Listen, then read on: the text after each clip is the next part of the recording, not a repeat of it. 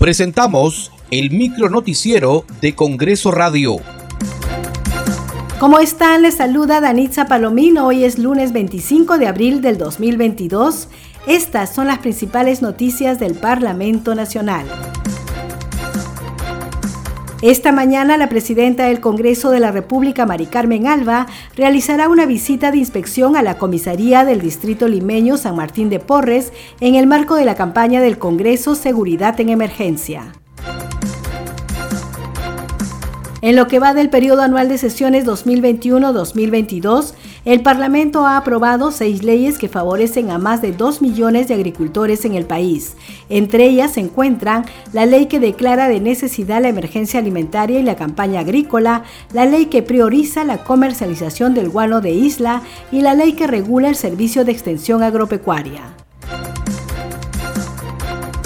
La congresista Flor Pablo Medina invocó al Poder Ejecutivo que reglamente la denominada Ley de Orfandad, que fue aprobada por el Parlamento con el objetivo de brindar apoyo económico y protección a las niñas, niños y adolescentes huérfanos que se encuentran en situación de pobreza o extrema pobreza.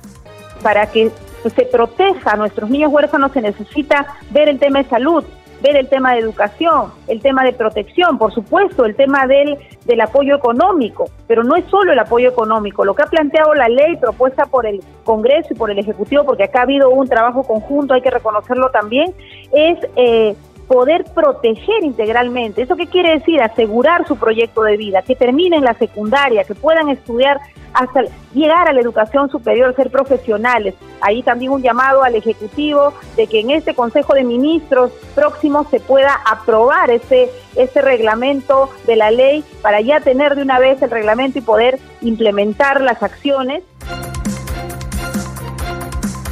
El Congreso de la República inauguró la Mesa de Partes Digital para que cualquier ciudadano residente en el país o en el extranjero pueda presentar sus solicitudes de información del quehacer parlamentario sin necesidad de presentarse a la sede legislativa.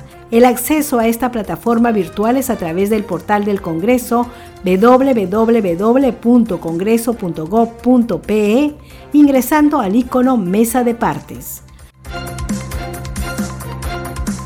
Muchas gracias por acompañarnos en esta edición. Nos reencontramos mañana a la misma hora. Hasta aquí el micronoticiero de Congreso Radio, una producción de la Oficina de Comunicaciones del Congreso de la República.